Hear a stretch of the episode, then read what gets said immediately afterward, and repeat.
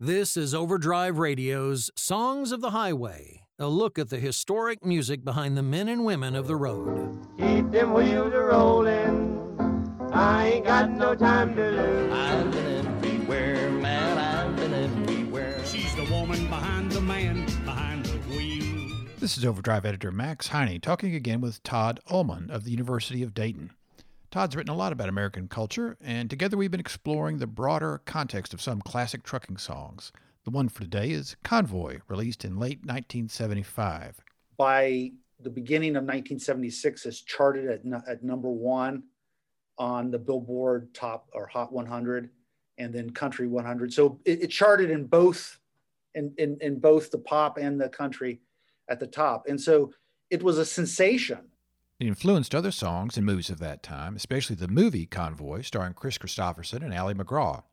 The movie was highly successful and remains one of the best known trucker movies. it hit at a conjuncture, right, of a lot of different things. First of all, the, the trucker movie had, had really begun to take off with White Line Fever, uh, which had come out in 75. And then uh, a host of other films were going to appear in 76. Simultaneously, the CB had really begun to expand outside of the trucker circle and become a, a kind of pop cultural phenomenon. The 1970s also saw major disruptions in American society. These included a nationwide fuel shortage and trucker protests that led to news coverage and media outlets nationwide. they're all fascinated with these guys who pull their trucks over at the in the middle of the highway. Who the heck are these guys? You know, they're blocking the road. Many news outlets polled readers and viewers and found that two thirds of Americans approved what the truckers were doing. That was such a big event because it affected, you know, tens of millions of Americans at Christmas time uh, with the highway shutting down. And of course, to some extent, Overdrive and the founder of Overdrive, Parkhurst, Michael Parkhurst, played a role in that. There was this fascination with truckers because they were expressing the, the wider public's anger towards what was the ongoing crisis The crisis became evident on many fronts. There was rising inflation, the Vietnam War was ending in defeat for the United States, President Nixon was under a cloud that would end in his resignation, and some problems related directly to the highway, such as rising gas prices and the nationwide 55 mile an hour speed limit. in that process, the trucker became an icon, at least momentarily, of American protest. The song Convoy, which expresses these sentiments, was written by Bill Fries.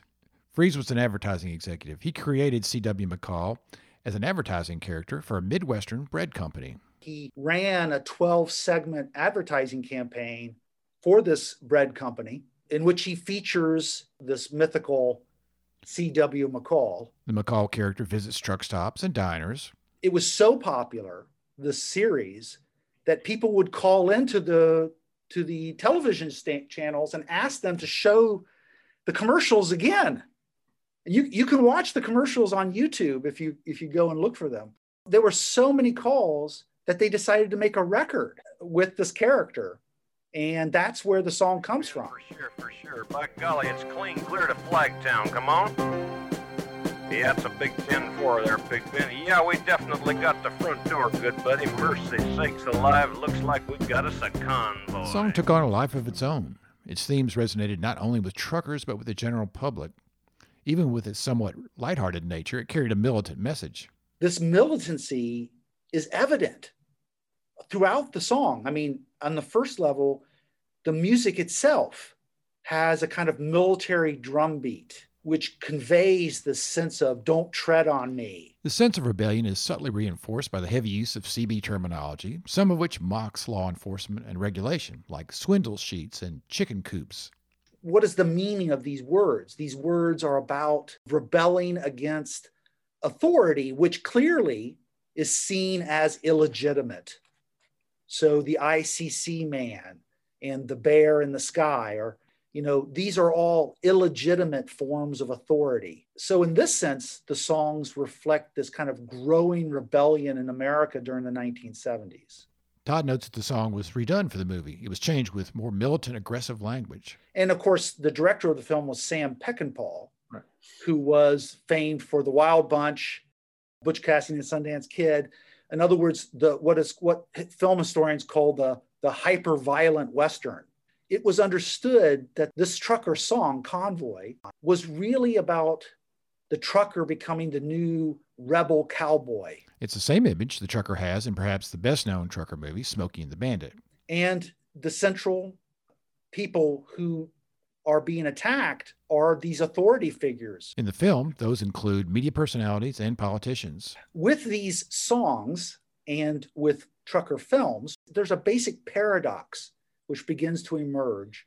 The rebel vision of the trucker is as individualists who only rebel because they're pushed to the limit.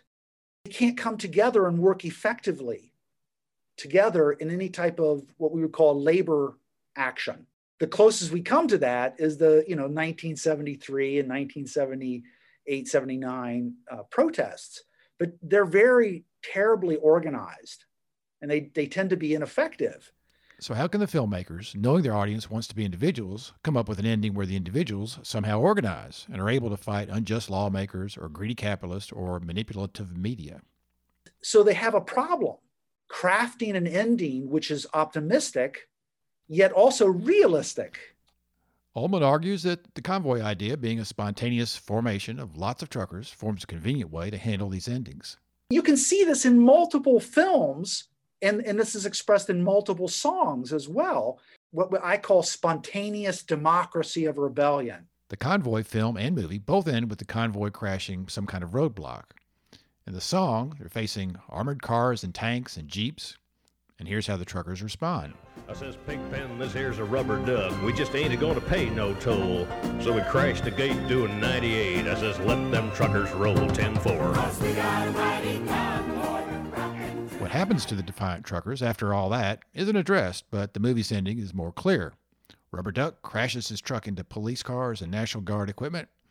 It appears to be a suicidal ending. Well, in the song, that's left ambiguous. In the film, we see his truck spectacularly goes over a bridge and off a cliff and explodes. But Rubber Duck somehow manages to jump out of the truck with his Ali McGraw sidekick before the truck plunges off a cliff. Then they're seen in another vehicle being taken to Mexico, where presumably they'll live a life of freedom. It's a fascinating ending, revealing, I, I think, one of the big themes about the 1970s rebel trucker films and songs they express a frustration, but they don't really offer any tangible way of solving the truckers' true problems. This is a little easier to swallow since Convoy has its light moments too. So, so it's a song that both feeds anger, but also offers no clear political plan to deal with the problems. I think the point here is that's what, in fact, the truckers wanted to hear and certainly maybe a wider audience wanted to hear. They didn't want to be asked to do something like people back in the 1960s, protest, right? They just wanted to be angry. Overdrive Songs of the Highway features academic specialist Todd Ullman, and it's edited and produced by me, Max Heine. It's a special component of the Overdrive Radio podcast series, produced with additional support from Overdrive's Todd Dills, Holly Young, and Matt Cole. You can find that series at overdriveonline.com slash overdrive hyphen radio.